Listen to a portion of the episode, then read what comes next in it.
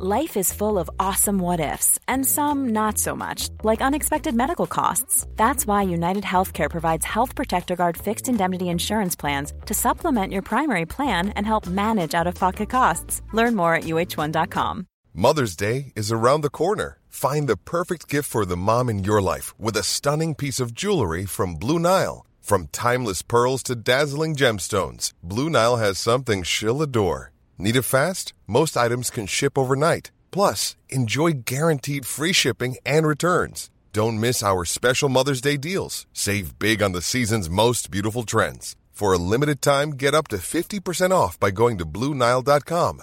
That's Bluenile.com. Everyone knows therapy is great for solving problems, but getting therapy has its own problems too, like finding the right therapist, fitting into their schedule, and of course, the cost. Well, BetterHelp can solve those problems. It's totally online and built around your schedule. It's surprisingly affordable too. Connect with a credentialed therapist by phone, video, or online chat, all from the comfort of your home. Visit betterhelp.com to learn more and save 10% on your first month. That's BetterHelp H E L P.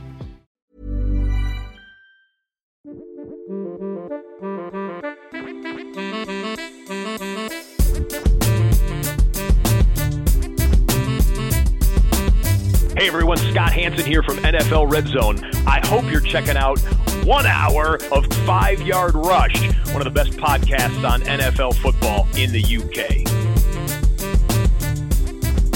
Hello, Rush Nation, and good evening, and welcome to the Five Yard Dynasty Show. I am joined by an absolutely fantastic, and I'm really excited. I think we're going to have a great hour for you. We've got some fantastic things to talk through.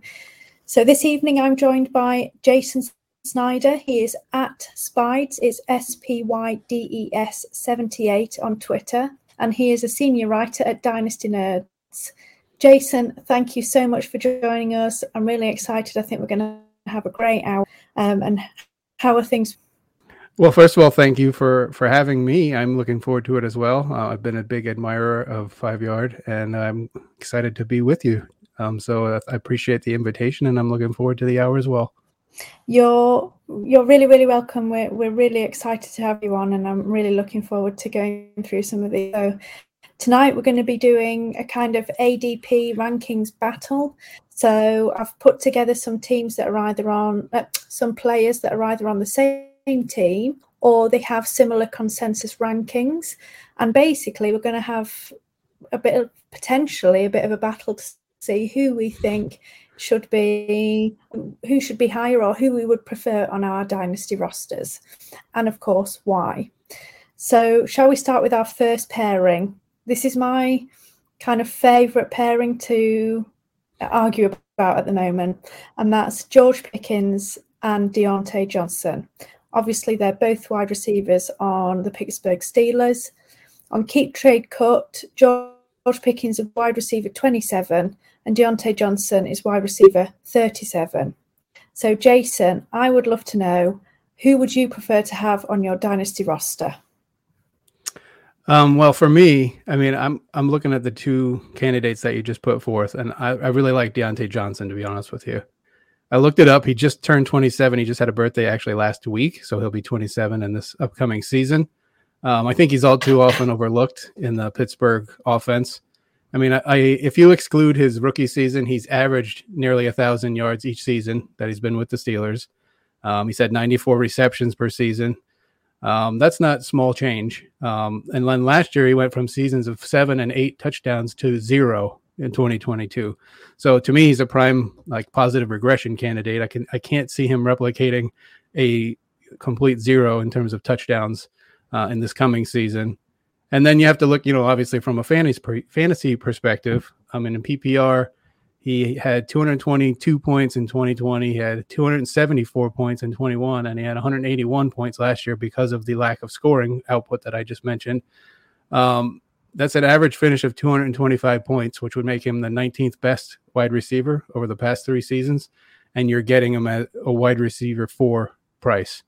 Um, so for that for that kind of a bargain, I'll take uh, Diontae Johnson of the two every time. Yeah, I mean, I just cannot argue there with you there, Jason, at all. It's something that I've been banging on about for months. Like I, I honestly, I just don't understand why um, Pickens is so much higher than Diontae Johnson in the rankings and also in ADP as well. People, I, th- I think people just love kind of the young player. Mm-hmm. He does make some exciting plays, but that doesn't always equate to fantasy production or value, really. And right. as you said, like he he is the wide receiver one on the Pittsburgh Steelers. And the thing is, last season, Diontae had the highest target share, but Pickens wasn't even second in target share. It was actually Pat Freiermuth who was second with 19.3%.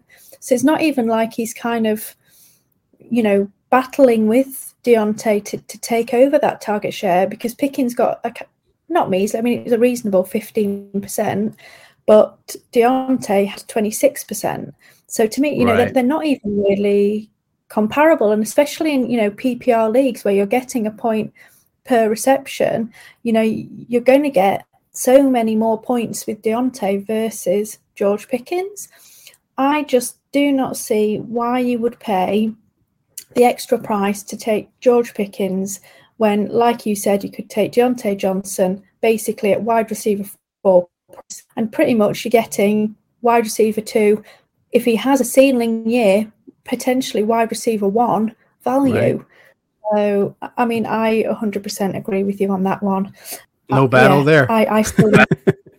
yeah, no, I was like, mm, that's a bit of a fail, but yeah, uh, yeah, I, I, I, don't see how Pickens can.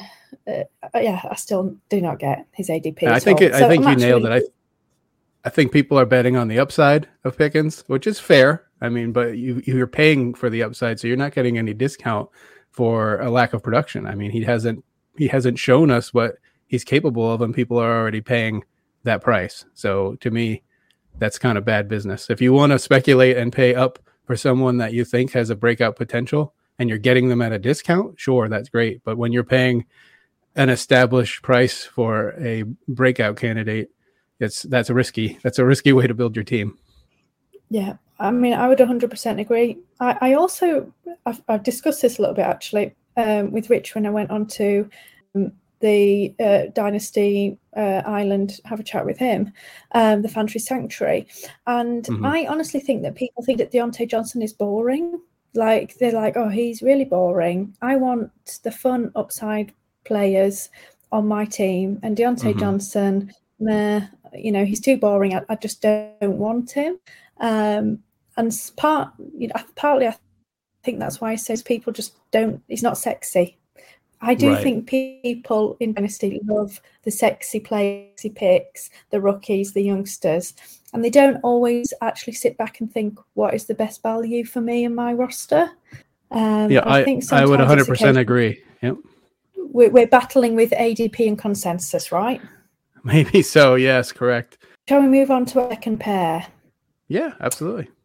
So, so next up we've got Najee Harris and J.K. Dobbins. Now, obviously, both running backs. Najee again on the same team as the two players we've just talked about on the Pittsburgh Steelers, and J.K. Dobbins, obviously of the Baltimore Ravens. So Najee Harris on keep trade cut is running back 14 and J.K. Dobbins is running back 15. So very close in consensus rankings. So tell me, Jason, who would you pick to have on your team? So when I when I look at these two uh, AFC North running backs, um, my tendency is to go with J.K. Dobbins here. Um, I mean, obviously, he comes with health uncertainties, right? Um, he had that horrendous knee injury in August of 2021, and now we now know that that incident was even worse than we originally thought. He tore his ACL, his LCL, his meniscus, and his hamstring in that in that incident that he had in August of 2021. So that was a lot of grueling rehab. And then even last season, he needed an in-season kind of a cleanup procedure during the season, uh, which sidelined him for part of the season. Again, I think that's eroded a lot of the confidence that people once had in him. However, I still see him as a really high potential player. Um, he did resurface for the last four weeks of the season last year and, and close out 2022 with some real flashes. He was averaging almost 100 yards, 99.3 yards a game. Um, when you're averaging 100 yards a game, that's obviously eye catching as a as a running back. Um, he has been remarkably productive when he's healthy. He has nearly six yards a carry over the course of his short NFL career. So that's another eye catching stat that you say, wow, six yards a carry is pretty impressive um, compared to, you know, you know, if you usually if you have four yards a carry, you're a top back. So six is is uh, pretty mind boggling.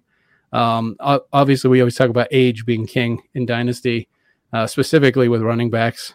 He's going to enter 2023 at a youthful age of 24, so it's not as though, even though he's had these injury issues, it's not as though he's an older back or you know he has a lot of tread on him. He still has a lot of youth on his side.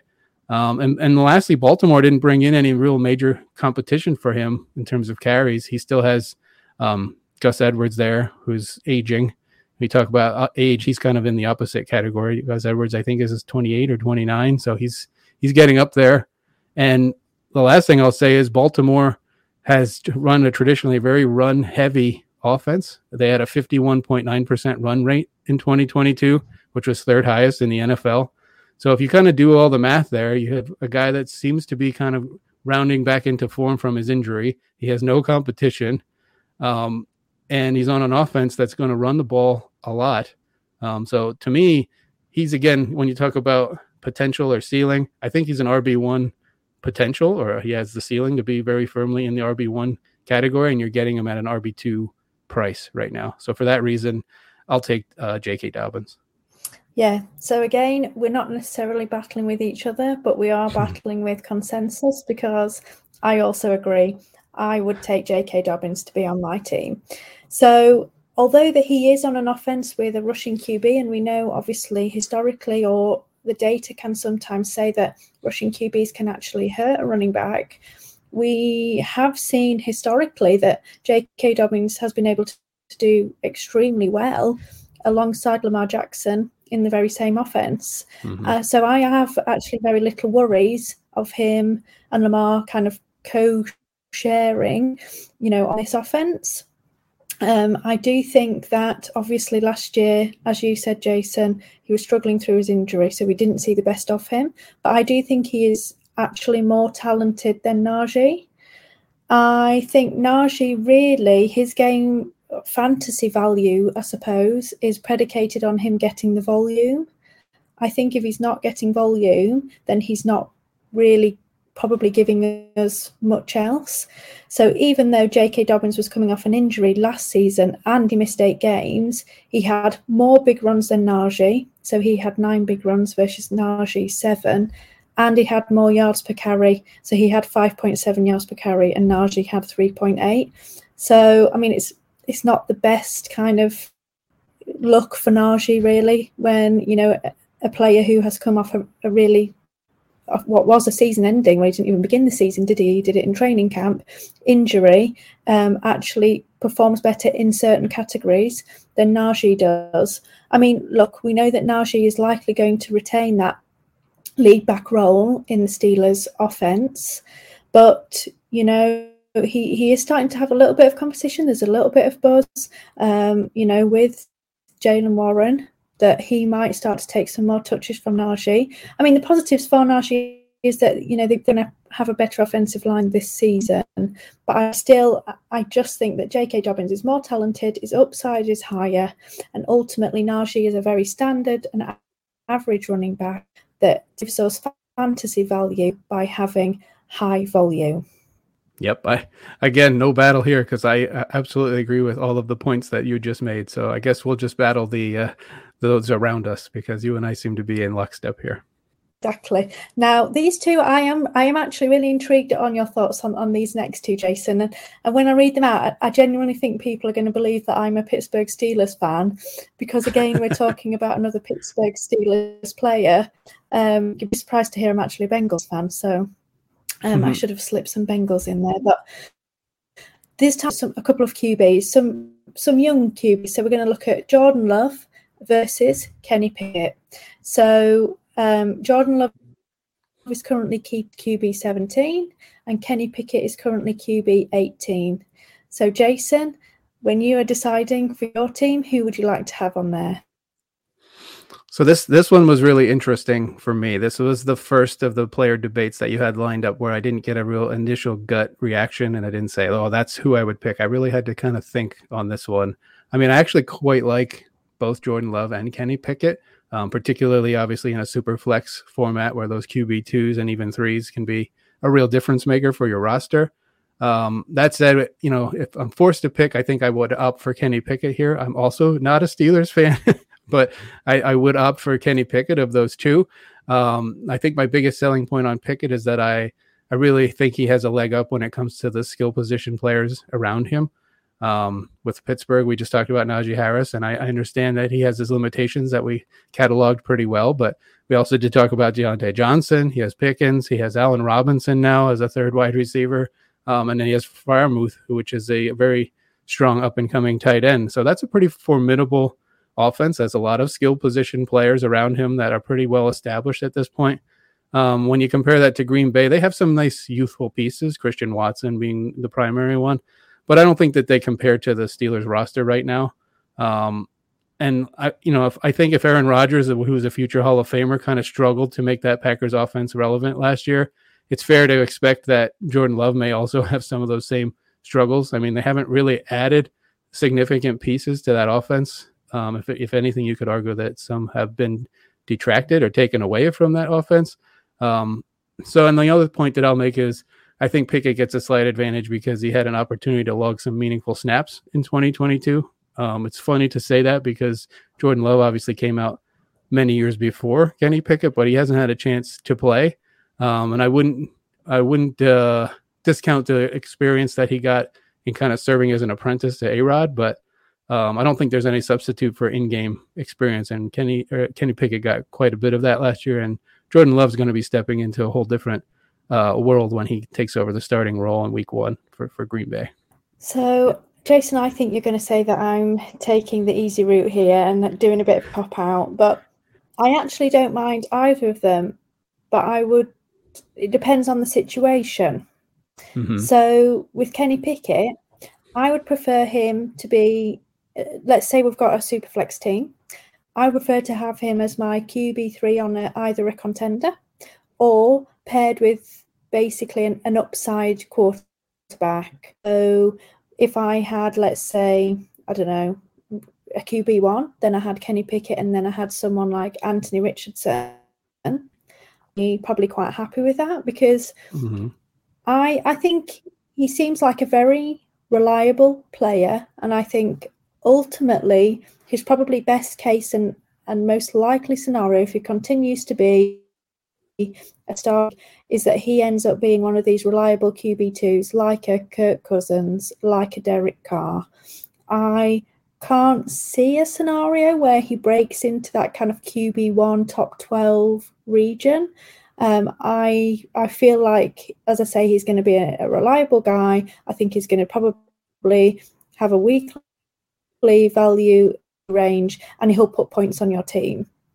So if you've got Anthony Richardson and you think, oh, he's not going to start, or you're worried about him, you've got that kind of reliable QB2 there that's still going to give you some points when Anthony Richardson potentially could give you a zero or something like that. Or, you know, he's got fluctuating, you know, points across the season. I'd be interested in your thoughts on Kenny Pickett there, Jason. Do you agree with me that he's probably going to be in that kind of QB2 range, or just like a different kind of scenario or ceiling kind of case for him? No, I actually shock. This is going to be a shocker for you, Hannah, but I quite agree with your analysis so far. We seem to agree quite a bit. Um, I think your your comparison to Kirk Cousins is probably apt. That's probably a ceiling for a guy like Kenny Pickett. But I also, you know, when we were talking earlier about the offense for for Pittsburgh compared to the offense for Baltimore, um, I think Baltimore, you have to think about where these offenses are headed, right? And I think Baltimore's headed towards being, or at least staying as a run first type offense. I think Pittsburgh, with what they're showing us with the offense that they're building, is they're trying to transition Kenny Pickett into throwing the ball more and being more of a pass heavy offense, or at least embracing the pass a bit more than they have. And so, for that reason, if I have to pick between Jordan Love or Kenny Pickett, I'm more inclined to go with Kenny Pickett just because of the opportunities that I think he may have. Um, I think Jordan Love with the situation of him stepping in for the first time onto the field, I think uh, Green Bay's more inclined. I mean, if you think about the strength of their offensive roster, they've got AJ Dillon, they've got Aaron Jones, they've got a decent offensive line. I think if I'm the head coach, and I wouldn't send you know Jordan Love out there and just expect him to win the game with his arm. I would run the ball. They're also in Green Bay, which is inhospitable weather climate, and so to me, it seems like they're going to be headed towards a more run heavy offense or a kind of uh, time control offense, whereas I think Pittsburgh may be more inclined to go air it out a little bit more uh, in this season and beyond. Yeah, you make some really great points there. Um, so the scenarios where I would probably think about having Jordan Love on my team is either in a rebuild where I was going to get players where I'm going to try and basically see if they increase their value or I can get upside from them. Um, so I would potentially kind of have a dart throw on him because if it works out, fabulous, potentially one of the cornerstones on, on my rebuilding team. If he doesn't, well, okay, I've you know I may have paid a price for him, or you know I've, I've drafted him in my raft in whatever round, but I've I've kind of not lost nothing because I'm I'm rebuilding anyway it might delay my rebuild, but I think it's worth, you know, trying a little bit of a dart throw there, or kind of the reverse of Kenny Pickett. So if I have like two reliable quarterbacks, I would potentially have him as my dart throw QB3. He's a bit more risk, but if he hits, then he could probably the place of one of these reliable guys. But I know I'm still getting points from them while potentially Jordan Love figures out what he's going to be in the in the NFL it's tough, isn't it? Because we have barely seen him. We don't know exactly what he's going to be. So there is much more risk, I think, with taking Jordan Love. But potentially, if he hits, there could be higher reward. And that's always the risk you take, isn't it, with players like this? Um, you know, you're going to have potentially some risk, but potentially rewards. So if if I if I'm rebuilding, then I'm going to go with these kind of high risk reward players because I'm just going to put players on there and see what hits, and then kind of go build around there. Um, I'd be interested on your thoughts there, Jason. Is that something that you would consider build, or would you say no? I would prefer not to do that, and I would go a different route.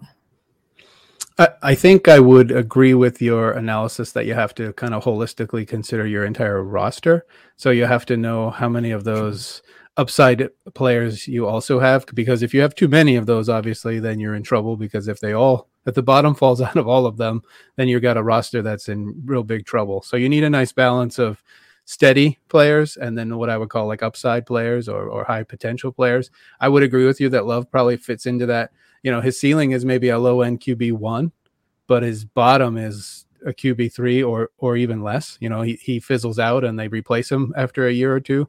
Um, so you've got to consider that as as a potential as well. Um, but if you have the latitude to add a player of of that kind of uh, risk range, let's say, um, I have no objection, especially like you said in a rebuild, to going with Love because he has a much wider, much wider uh, range of, of possibilities or outcomes. Whereas I think Pickett is probably the safe pick there, but is not going to exceed maybe like a QB 15 type range. Yeah, yeah, absolutely. Actually, now one of Jordan Love's uh, eight. So we're going to move on to the wide receiver position, and we're going to discuss two reasonably young players. So Christian Watson, Duke of the Cisco Niners. So they are keep trade cut wire 19 for Watson and wide receiver 20 for Aiyuk um, in their rankings. So Jason, if you had the option, which of the two wide receivers would you put on your team? Um, I guess I kind of probably tipped my hand in the way I described Green Bay's offense in the in the previous battle or the previous uh, comparison that we did, but I would definitely go with uh, Brandon Aiyuk here. I think you know, despite he had a brief appearance in Shanahan's doghouse last year, and he made some n- noise about I don't even know if he's going to start coming out of training camp, and I think the fantasy community kind of freaked out a little bit. But he had actually the most productive season of his career last year, eclipsing a thousand yards and getting eight touchdowns his PPR ranks, he's been right there. I mean, last year he was 15th, so he was a solid wide receiver two, kind of vying in that wide receiver one range. He was getting 13.4 fantasy points per game in PPR, which is impressive. Um, and then you have to consider the quarterback situation there. Now, now Brock Purdy is supposedly going to be ready either by the beginning of the season or at least in the early like quarter of the season, I would say. And assuming that he resumes his starting role as quarterback in San Francisco, he seemed to have pretty good chemistry with Brandon Aiyuk. Um, I looked it up. They had Aiyuk was targeted 6.2 times per game by Purdy, and I kind of expect that relationship to blossom further um, if they're if they're paired together.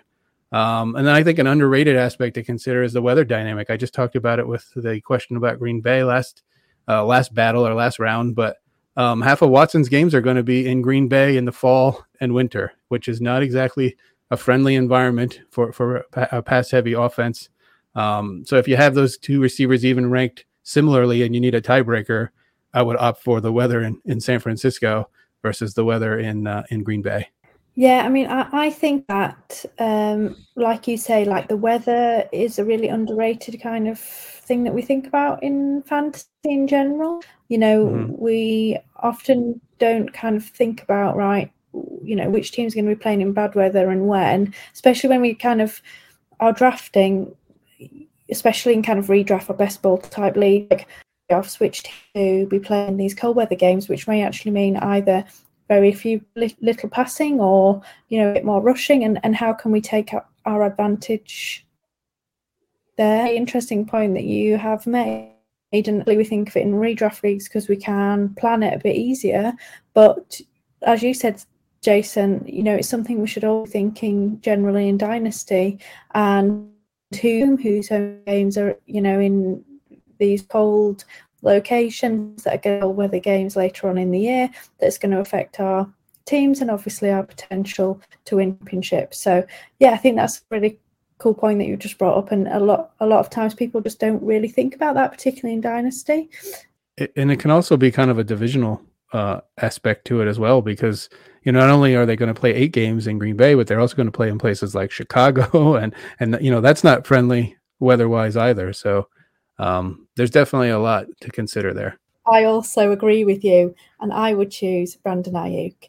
I do think both in fantasy have a bit of a boom bust profile, and I think that's mainly probably for different reasons. So Watson, I think he, as we saw kind of down the stretch last season, a lot of his points came either from big plays or from touchdowns, and his um, kind of touchdown rate was a massive 19.1 0.4%, which is ridiculously high. Yes. Exactly. And he, he is likely going to have some regression.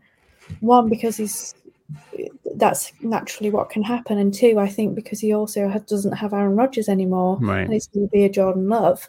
So I, think, you know, he is really in for regression, I think, this season at least.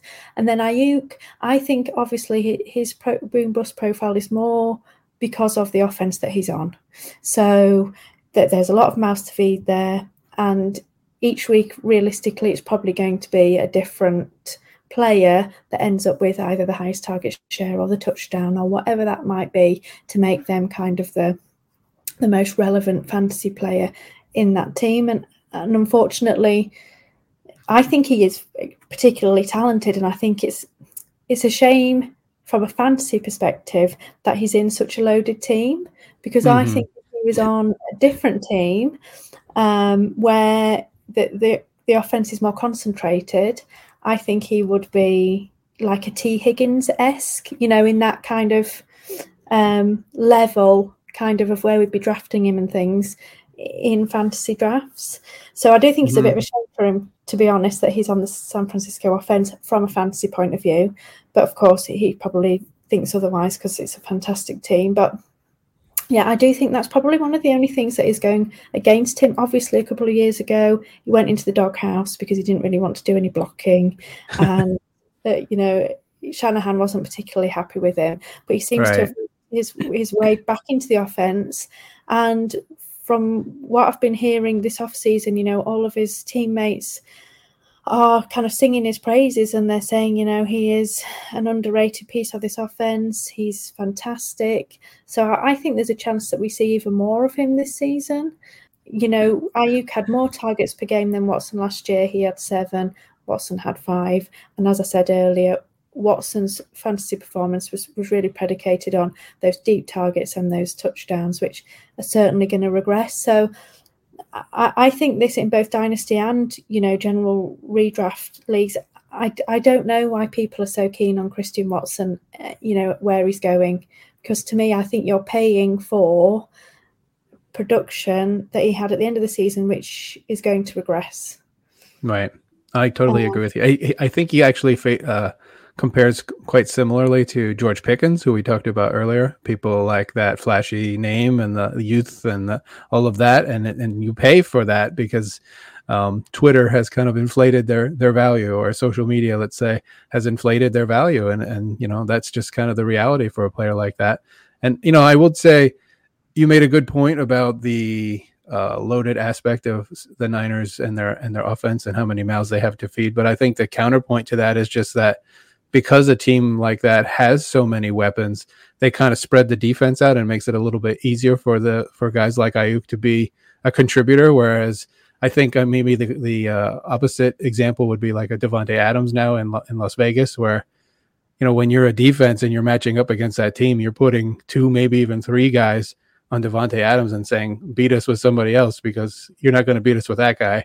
And so Aiyuk, it's funny because he does have competition within his own team for targets, but at the same time, he benefits from that because there are other people that kind of distract opposing defenses and, and allow him to get open and, and do what he does best. So it's it's a balance, right? So it, it's it's tough to say whether it's a detriment or or a benefit to him, to be honest.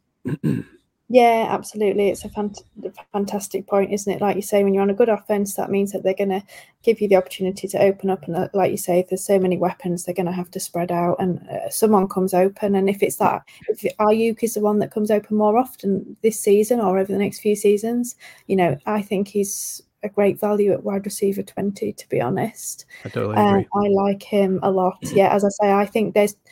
I think Christian Watson, there's there's no kind of risk baked into his ADP at the moment. You know, people seem to think he's going to be the wide receiver one and he's just going to carry on where he left off at the end of last season. Right. And I think people are going to get a shock when that is not the case. So I, I would not be buying him uh, at this price. But right. if there's a dip, then maybe that's the time when people might want to consider kind of stashing him and yeah. then seeing how things kind of develop in that offense because they're all going to be going together, right? Right. Um, Jordan Love, uh, you know, he's he's going to find his favorite target, as as it were, and that could potentially be Christian Watson, but we just don't know how things are going to play out at this time, and I, I do think they are going to struggle at the beginning of the season at least.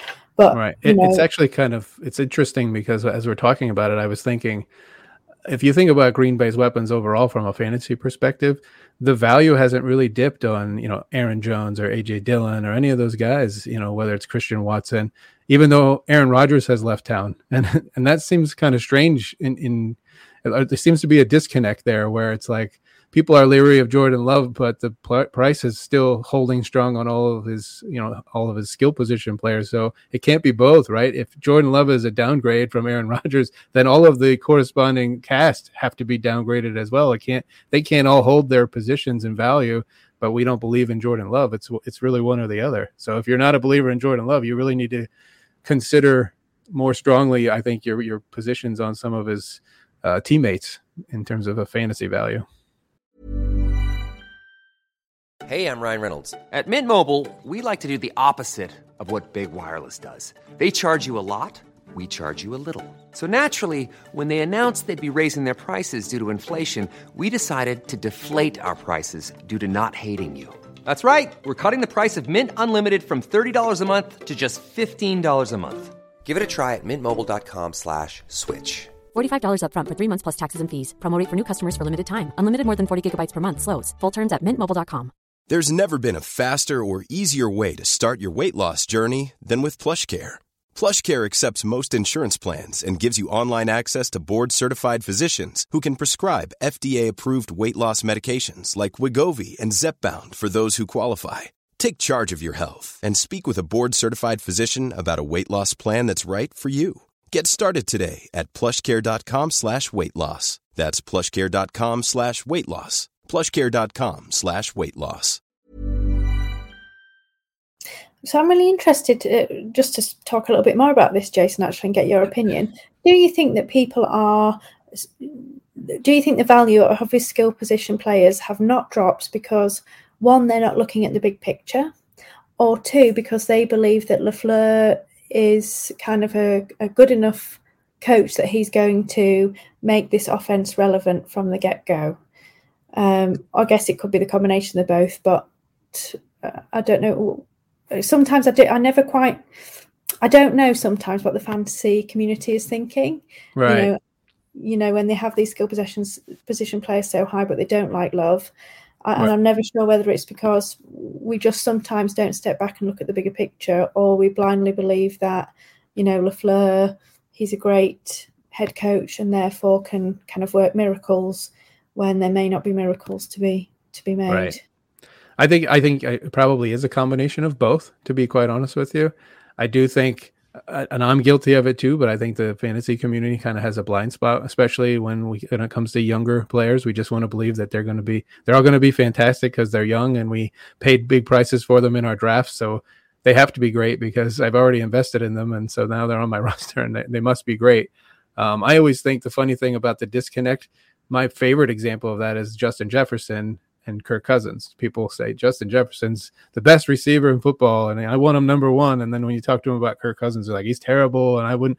I'm like, you know, he's the guy that throws him the ball, right? So if Justin Jefferson is going to succeed, it's going to be because Kirk Cousins got him there. I mean, he, he's the only guy in Minnesota. So if you're a believer in Justin Jefferson, then you need to be more of a believer in Kirk Cousins. But people don't ever make those those connections or those uh, they have a bias, I guess I would say, where they'd say, oh, I don't like that name versus the math just does simply doesn't work out. If if Justin Jefferson's going to be a star, then Kirk Cousins is going to be a star too because he has to be.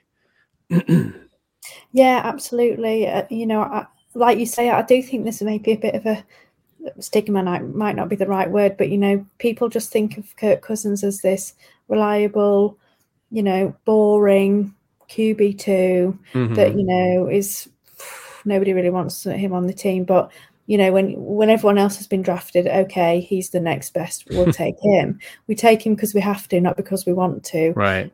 isn't it really? But like you say actually if you're a believer in justin jefferson then you you probably should be more keen and willing to take uh, you know kirk cousins when you want to rather than just being like oh he's oh he's I guess right. he's the next best. I'll take yep. him. Yep. I think we're all guilty of doing that. Yep. You know, we go, oh well, uh, he's so boring. He's not going to do mm-hmm. anything exciting. But if you're throwing Justin Jefferson the ball a million times, then ultimately, if Justin Jefferson's getting the points, so must Kirk Cousins. So, you know, he Absolutely. is going to do something. Yep. And just so you know, I, I'm a hip, huge hypocrite when it comes to this. I, I am very guilty of it. Um, I just took uh, Geno Smith as my third round pick in Scott Fish Bowl and was kind of like lukewarm on it. And then I'm thinking like, but he has DK Metcalf and he has Smith-Njigba, who everybody's excited about. So how can I be excited about those receivers, but think that Smith is underwhelming in some way? I mean, it's it, everybody does it. So I'm not saying I'm not sitting here telling you that I'm above that. I, I'm very much uh, guilty of it myself. Yeah, absolutely. I think we all are as a community, aren't we? And mm-hmm. interestingly, I'm actually in uh, the same conundrum in my Scott Bowl draft. Okay. I need to decide um, what to take. Um, and Geno is kind of, he would be my QB too. And I'm like, should I take Geno or should I risk it another round? And mm-hmm. I know mm-hmm. whichever one I do, I'll regret it yeah. because if I take Geno, no quarterbacks will go between now and my next pick. And if I uh-huh. don't, uh-huh. will be a massive run and I'll regret uh-huh. it. Yep. But that's the life of a fantasy drafter, isn't uh, it? Right. I was going to say, welcome to Scott Fish Bowl. Yeah, that's absolutely. how it is every year. Yep. Absolutely. So let's move on to our next couple of players. We're going back to the running back position, and these are actually two players on the same team. So we've got Kenneth Walker versus Zach Charbonnet, and they're of the Seattle Seahawks. Um, and they're currently ranked on Keep Trade Cut as running back 10 for Walker and running back 20 for Charbonnet. So, Jason, I'm, I'm really interested in this one because I actually found this one a little bit difficult to decide. Um, but but who would you prefer on your team? So you said earlier that you were afraid I would accuse you of taking the cop out and saying you would take you were fine with either. Uh, my this this answer for me is I think I would like rather pick neither of these two running backs. Um, I would go with Charbonnet if you force me to, only because he's got a cheaper price uh, in the way that the questions posed. But my reluctance on the backs is it because I have concerns about talent. Certainly, um, I think quite the contrary. I actually foresee the backfield in Seattle just being kind of a bit of a nightmare for fantasy in the years to come. Um, when Kenneth Walker was selected last year in the early second of the 2022 NFL draft, everybody was excited. You know, everybody clamored to get a piece of him on their roster. Um, and then Pete Carroll didn't even put Walker in a game until week six. He didn't eclipse, or I would say he didn't eclipse 10 carries until week six. So uh, he did play in the games, but very limited role. Um, and he was playing guys like Rashaad Penny, who's serviceable, but Travis Homer and DeeJay Dallas and guys like that above uh, Walker in his rookie season. And people got kind of frustrated, especially in redraft, because people were using significant draft capital on Kenneth Walker and he just wasn't getting the playing time. And it wasn't until injuries really forced Carroll's hand um, that he did insert Walker. And we all know Walker was very successful. Um, but he, Pete Carroll kind of strikes me as that type of guy that he's going to value the fresh legs and he just doesn't care about your about your fantasy team. I mean, he, from week to week, Charbonnet might be the guy, Walker might be the guy. They might split carries and, and both of them be, you know, somewhat in, insignificant statistically. Um, you know, as a well-rounded back with power, I, I really liked Charbonnet in the pre-draft process, but it's just that landing spot. I'm really cautious about having any lofty expectations for either of those two backs, um, especially as it kind of portends to reliable production. I think it's going to be kind of you're just going to be pulling your hair out. If you've played fantasy for long enough, you kind of remember the old days of the New England running backs and and the, from week to week it was like who's going to be the guy and no matter who you picked and inserted in as your starter that was the guy that got three carries and and, and was virtually non-existent in the game plan and i just kind of feel like this walker charbonnet situation is going to be very much like that yeah, I don't. I've really, really struggled with this backfield ever since they drafted Charbonnet about what I think they're going to do. Um, I my original thought was that that I I thought kind of they they would use Walker potentially maybe like first and second downs, try and get those big plays from him, and then they would put in Jack Charbonnet for third downs in the red zone, you know, because he's kind of that pounding north south back that c- can kind of get those just get you the yards that you need. Mm-hmm. And and that may well still be the case. Now, I read something today. Again, you can never trust everything you read on Twitter, can you? But I think it was it was from kind of I think it was an athletic reporter that was saying that they felt that Kenneth Walker was going to be the lead back in this backfield. And they were saying that, you know, historically, um, Pete Carroll has always featured a single back. Um, and there's never been a game in which two backs have had more than 10 carries per back. Um, now, that doesn't mean that that can't be Kenneth Walker one week and Zach Charbonnet the next week. Right. So then I started swaying a bit more like, should I actually be believing more in Kenneth Walker? The thing with Kenneth Walker is like we know he can break off a big play at any time. So I think he's another one of these kind of boom bust type profiles yep. in that he could he's perfect for best ball in my opinion. Although yeah. I think it's quite expensive. But in terms of his profile, like he can he could be the running back one one week and he could be a running back three the next, you know, and it, it all depends on whether he breaks off these big runs or not. Mm-hmm and so I've I've found this to be honest really difficult to pick one. And like you say, I think ultimately I would rather just see what's going to happen before I pick either of them. But like yeah. you say, if I was sat in a draft and I had to take one, then I would take the cheaper priced running right. back. Um, you know, until I kind of knew more, because Kenneth Walker still, I think, is quite expensively priced. To say that they've added someone of similar draft capital into the backfield. And as I say, their reasoning for that maybe just because Kenneth Walker he he, he isn't a pass catcher, is he? You know, he mm. is a mm. rusher, and that is it. He, he he's not, you know, he's relatively limited in that respect. So maybe they just want complementary backs, or maybe their backs seem to just get injured all the time.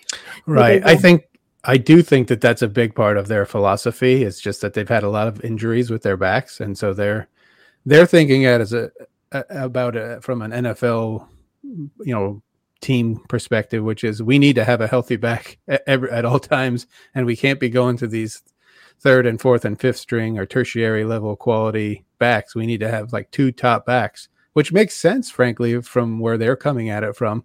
It's just from a fantasy perspective, it feels kind of like a quagmire because you, you can't really, I don't feel confident in saying either one of them is going to be the guy from week to week. Um, that was an interesting stat about the uh, not having any backs that both eclipsed, you know, 10 carries. So it does kind of show you that he tends to lean into the hot hand sort of idea. And, you know, if, if he's got a back that's running well, he'll stick with him.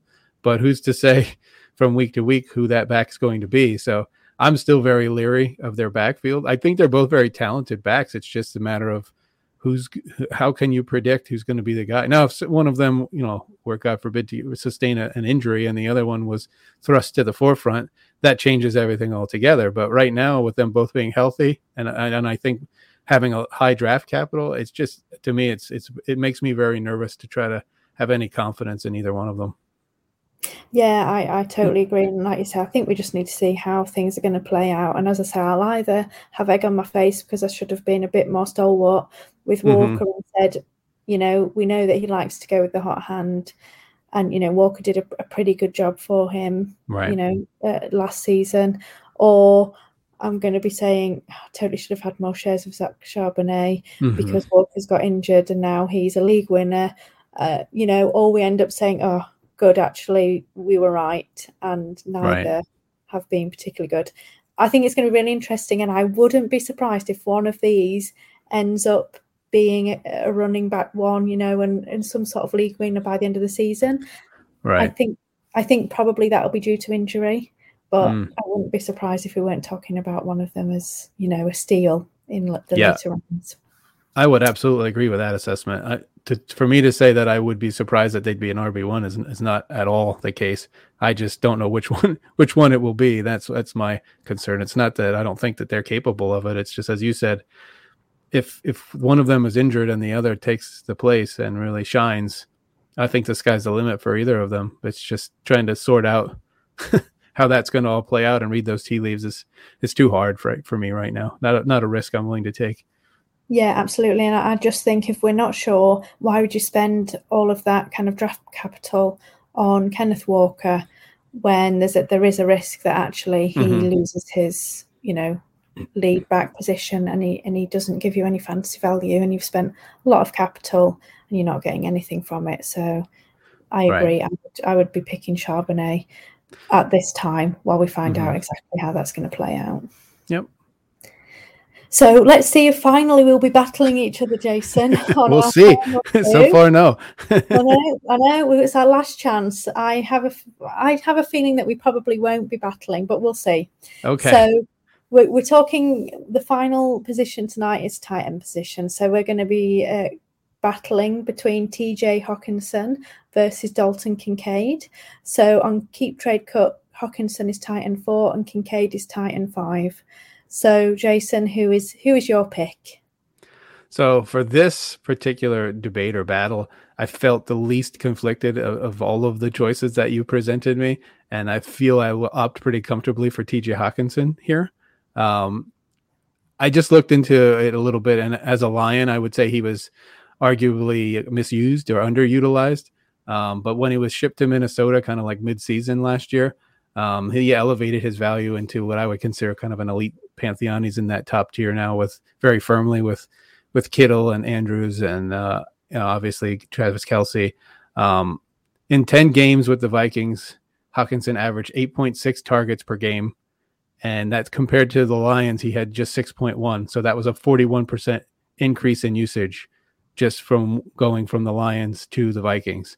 Um, that's pretty significant. I mean, I think it gives you an indication of what Minnesota intends to do with him, and I would expect that trend to continue going forward. Um, and even despite being underutilized in the first half of the year, Hockenson finished as a t- tight end two for 2022 in PPR. He had 215 PPR points, and he was behind only Travis Kelce, who obviously is otherworldly in terms of his production. Um, so I do appreciate that Kincaid kind of has that upside, and he's in a potentially really potent Buffalo offense. Um, but I also kind of pump the brakes because I know even the most talented tight ends can take time to develop and kind of reach their full potential. I mean, see also Kyle Pitts for for that. Uh, if you need evidence of that phenomenon, I mean, Kyle Pitts was, from an athletic standpoint, one of the tops ever, maybe, and he's still not reached where we thought he was going to be. And is now, I guess this will be his third season coming up. Um, so I think it's kind of a fool's errand to think that Kincaid's going to come busting out of the gates, um, even with Dawson Knox in, in Buffalo, and, and to be in that top five uh, ranking immediately. Um, so, given the mature, maturation delay and Hockenson kind of now in his prime and nestled into an offense that kind of has already demonstrated their intent to use him pretty heavily, I, I think it's for me, it was a pretty easy choice to go with Hockenson here. Yeah. I, and the, I, I actually thought we would agree because I am 100% the same. Okay. The reason I actually put that battle on here was because I just think it's like people are seem to have got rookie fever over Dalton Kincaid, and he seems to be particularly popular selection. Um, and people seem to think that he's going to come bursting out the gates and be absolutely amazing, and he's going to suddenly become the tight end one or something. You know, mm-hmm. there seems to be a lot of rookie fever for him, and it was more to kind of just maybe put some water on those flames a little bit and to kind of make people step back and, and think actually is Dalton Kincaid a good addition to my team? Will he provide me with the fantasy points that I need, um, you know, on a week to week basis? Now, mm-hmm. you know, when I was reading up about this, I said exactly the same as you. For me, there's literally no contest. You know, we saw what Hockenson can do on the Vikings last season. Yep. You know, he he can really be a fantastic fantasy tight end, and we've seen him do it. We have no idea what D- Dalton Kincaid is going to do. And when he was first drafted, they were saying, "Oh, we're still figuring out, you know, what Dalton Kincaid is going to be doing on our offense." So for me, that gives me a little bit of, of red flags in that mm-hmm. they're still kind of faffing about with him. So mm-hmm. my suspicion is that he's probably not going to have a kind of set role on the offense to start with. And I just can't see him. I think people think he's suddenly going to be the second target on the team, you know, and Gabe Davis is suddenly going to be irrelevant and Dalton Kincaid is right. going to come out and become the wide receiver too, which, you know, in reality, it's just not going to happen. And as you say, there's plenty of data that shows that rookie tight ends are just rarely fantasy relevant. Right. Um, and I was trying to think, like, in what scenarios would I ever choose Dalton Kincaid over TJ Hockenson? I mean, the only one I could really potentially think of was if I was in kind of this deep rebuild where basically my team was an absolute mess and I knew it was going to take me a couple of years to kind of rebuild it into something. And I would probably have him on there as a piece because if he does become a very good fantasy relevant tight end, by the time I've kind of rebuilt and I'm a contender mm-hmm. again, hopefully he will be a contributing tight end on, on my team and be a cornerstone. And then obviously at that point, I can start competing. But there is a risk to that because obviously we don't know what he's going to be. And it right. might be he ends up being a complete bust and we just don't know until we see him on the field. Right. Um, and he's expensive. You know, mm-hmm. I would not be going out and buying him um, because he is so expensive. But if I'd happened to get him in a rookie draft, then I would, if I was in a deep rebuild and I had Hockenson and I'd picked up Kincaid in my rookie draft, then I may then consider selling Hockenson, you know, for some pieces or picks or whatever. Sure. And see what Kincaid could could give me, and then I would still have some, um, you know, picks or things that I could use to buy either other skill position players that I want to be cornerstones, or once I get there, if Kincaid is is no good, I can potentially go out and buy a tight end that's going to be a starter and and good value to me. So yep. that would be like the only scenario, but still, I think it's too expensive at this point to to even bother doing that. Yeah, I, I would agree with you. And I guess the, the way I think about it in terms of value is, you know, if you think about rookie picks, I think Kincaid was probably going in that like 110 to 112, like back end of the first round area when the rookie drafts were still lively and, and hot and heavy. And I just can't, I'm, I'm like, as you're talking, I'm envisioning like offering, say, the 110 to the Hockenson owner and saying, Would you like to give me one Hockenson for 110? There's no way they're going to go, and what else? You know what I mean? There, there's no way I'm giving you Hockenson for 110. So that tells you right there that though maybe analytically we can say one's a tight end four and one's a tight end five, but when it comes to practically when you get in these leagues, there's no way that the value is similar because that owner with Hockenson is going to expect a lot more return than simply like 110 in a rookie draft in exchange. So that tells you when you get into these conversations that you're going to have with your league mates in, in order to try to acquire TJ Hockenson, uh, you know, Dalton Kincaid's not going to get it done. Yeah, I mean, absolutely. And I, I actually, this was the hardest um, kind of battle I could pick was the tight end position because, mm-hmm. you know, aside from the elite kind of three and four, everything's a bit of a mess, to be honest. Yeah. You know, and, and, you know, any jumble of those players could end up being a tight end one in any kind of given season. Yep. So it is the land, the tight end landscape is just a bit of a mess. But you know, because there's so much kind of rookie fever for, for Dalton Kincaid, I just wanted to put him in there um, to, to discuss our thoughts. And I'm, I'm very pleased that we are in agreement. So we may not have battled each other, Jason, but we did battle consensus. And to be we honest, did. I think we battled every single one, to be honest. The couple, obviously, we were a bit more on the fence on, but the mm-hmm. only one we didn't battle was TJ Hockenson. Um, right. But that's no brainer, really, isn't it? Yeah, and that was only one one position off. Really, it was four exactly. versus five, right? So it's not a big leap. Yeah. Yeah. Yeah, exactly. So as I say, it might not have been a battle between us, but we certainly battle consensus. Sounds good. I'm glad we were able to do that together. exactly. So just before we finish, Jason, uh, we always every week have our little guest question segment. So with every guest we have on, we ask them to pose a question to our next next guest. Mm-hmm. So our previous guest, Mike at Daddy's Home FF, he posed the following question to you. Who is the player outside of the consensus top 12 rookies that has the best chance to become a top 10 pick at his position next year?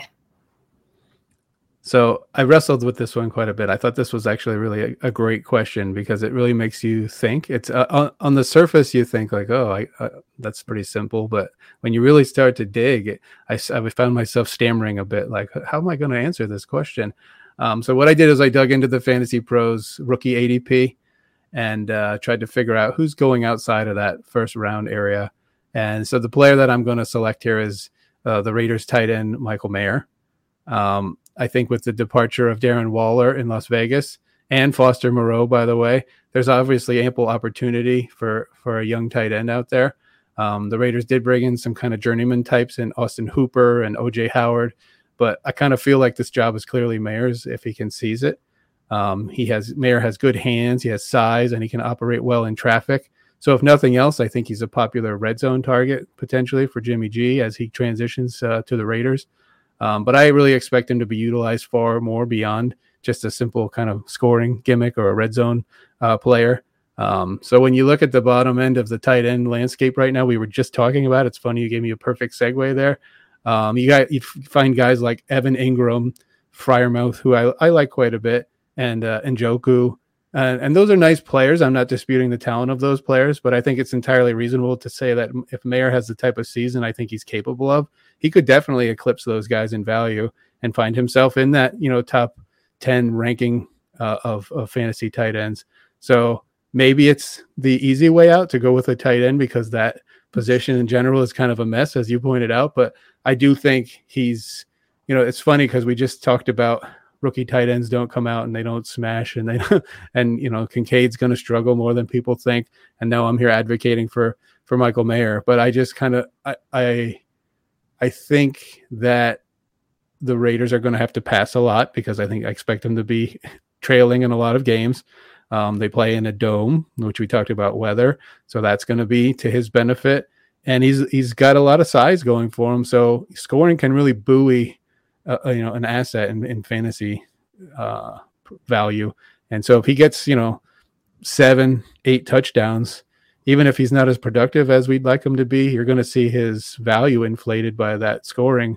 Um, so I just think those are all within the realm of possibility. I'm not telling you that's definitely how it will play out, but to me, he's a great candidate to to make that huge leap. So I'm going to go with Michael Mayer. Yeah, I mean, I think that's a fantastic pick because um, you actually mentioned Pat Freiermuth. Mm-hmm. You know what he did in his rookie season. I mean, it wasn't anything that, that lit up the world, but he did end as a tight end one, and I don't think he's ever come out of that top ten, you know, in rankings ever since right. then. And I think Mayer could really easily do very similar. Um, so I think that's a great shout. I wouldn't be surprised if that that happens at all. So, um, Jason, I will now ask you for your question for our next guest. Okay, great. Um, so I was thinking about this, and maybe mine's not as analytical as Mike's was, but is more maybe more philosophical. Um, I guess with the kickoff of Scott Fish Bowl we just talked about earlier, and also the passing recently of my father. Uh, I think a lot about relationships and the role of relationships in fantasy football. So I guess my question is kind of simply this: If the next guest could please tell us about a relationship that was either founded by or enhanced by fantasy sports, and then how would they think their relationship with that person would be different if this hobby didn't exist? Um, I think I kind of contend that fantasy football is about a lot more than just points and wins and losses and roster decisions. I think it's important to kind of stay, take stock of how blessed we really are to share this game with each other and how many relationships are really the foundation of our relationships are rooted in fantasy sports. So I would be curious to hear from your next guest, maybe one person that they're particularly attached to because we have this hobby that we can all share together. That is a fantastic question. I love it, Jason. I think it's brilliant. You know, it, it we always say the question can be about literally anything to do with fantasy and i think this embodies exactly kind of what we were aiming for so i think that's brilliant really looking forward to uh, asking our next guest that question i think it's going to be fantastic now before we go uh, please tell all our listeners where to find you and any of your work Sure. Um, as you mentioned at the top of the show, I am a senior writer with Dynasty Nerds. Um, you'll see our content, you know, all throughout the uh, the off season and heading into training camp. Here, we're doing a lot of uh, team previews as as uh, training camps start to will roll up here in uh, July and August. We're going to get into the dog days of summer, and that's always everybody's favorite time to speculate. So we'll we'll be right with you doing that. Um, and also, obviously, you can see my Twitter handle, which you mentioned earlier. It's down below my name there.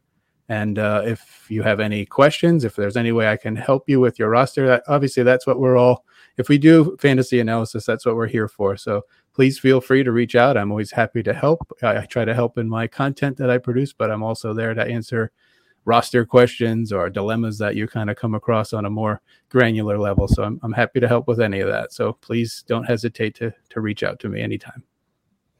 Fantastic. Thank you, Jason. And it's it's been an absolute pleasure having you on the show. I've had a great time battling consensus rankings with you.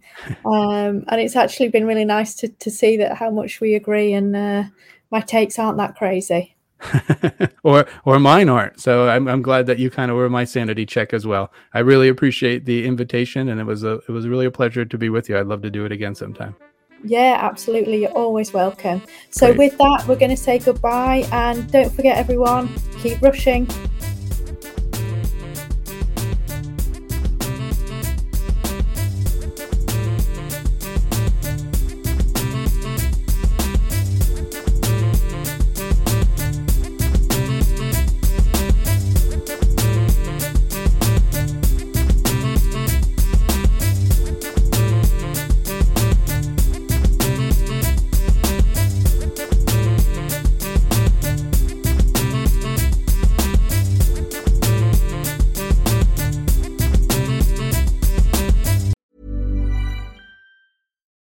Deserves the best, and there's no better place to shop for Mother's Day than Whole Foods Market. They're your destination for unbeatable savings, from premium gifts to show-stopping flowers and irresistible desserts. Start by saving 33% with Prime on all body care and candles. Then get a 15-stem bunch of tulips for just $9.99 each with Prime. Round out Mom's menu with festive rosé, irresistible berry chantilly cake, and more special treats. Come celebrate Mother's Day at Whole Foods Market. Hey, it's Danny Pellegrino from Everything Iconic.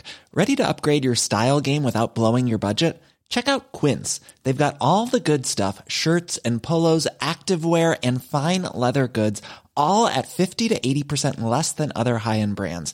And the best part? They're all about safe, ethical, and responsible manufacturing. Get that luxury vibe without the luxury price tag. Hit up quince.com slash upgrade for free shipping and 365 day returns on your next order. That's quince.com slash upgrade.